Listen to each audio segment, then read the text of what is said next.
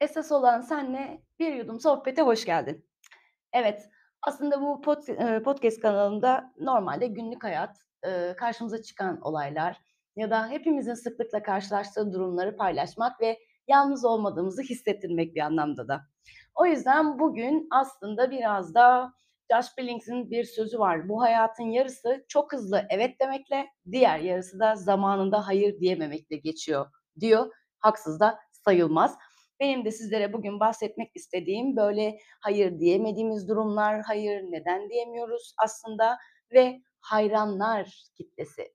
Evet, şimdi hepimizin hayatında hayranları var. Bu net. Eee, kimisi böyle sıkı bir fan gibi, kimisi fanatikler listesinde, kimisi ise gizli hayran boyutunda. Hani şu sosyal medya eee, uzmanlarının söylediği var ya, bot hesap dedikleri cinsten yani.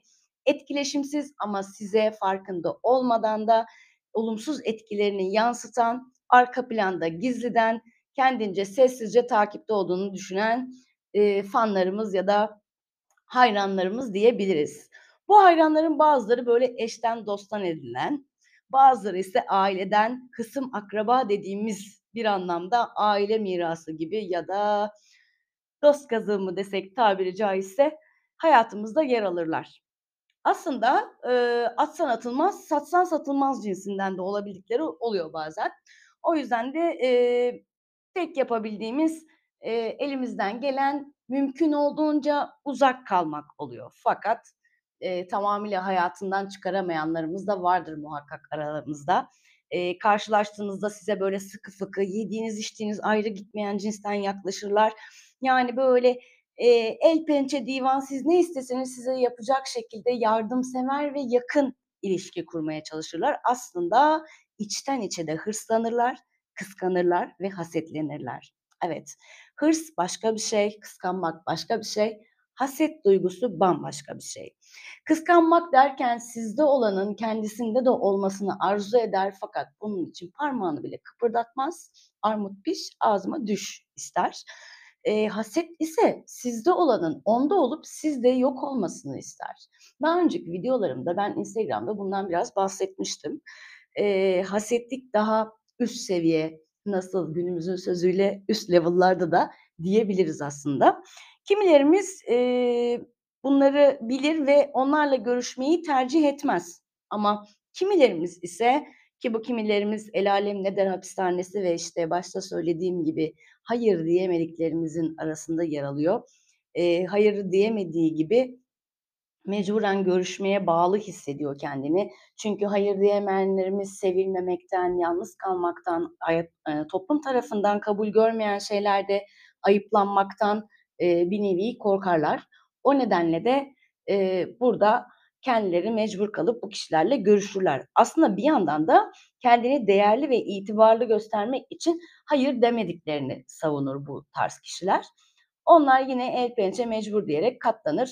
Eee, bu aile mirası karakterlere ya da, emm, dost kazığı dediğimiz tabiri caizse tırnak işareti içerisinde, eee, bu kişiler haddini sınırını bilmezler.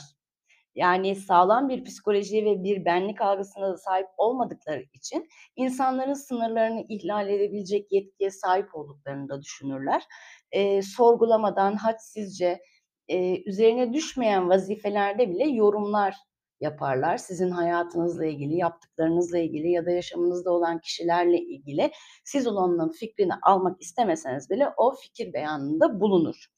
Aslında buradaki sorun hayır diyenlerde yaşanmıyor. Hayır diyemeyenlerde yaşanıyor. Çünkü hayır diyenler nerede durulması gerektiğini, kendi sınırlarını ve sınırlarının ihlal edildiğinin farkına vardığı anda zaten belli bir mesafede duruyor ve iletişimi kesiyor. Ama hayır diyemeyenler bunu yapamadığı için bu, ııı, karakterdeki kişiliklerin de bu davranış ve durumlarına da maruz kalmış oluyorlar. Size söylemem gereken şu ki hayır diyemeyen arkadaşlar için özellikle de hayır dediğinizde karşı tarafı, eee, tamamıyla kabul etmediğinizi ya da, eee, onaylamadığınızı, değer vermediğiniz anlamına gelmiyor. Sadece kendinizi korumak, kendi saygınlığınızı korumak ve, eee, benliğinize gösterdiğiniz bir saygı duruşu hareket olarak kabul etmenizi tavsiye ederim.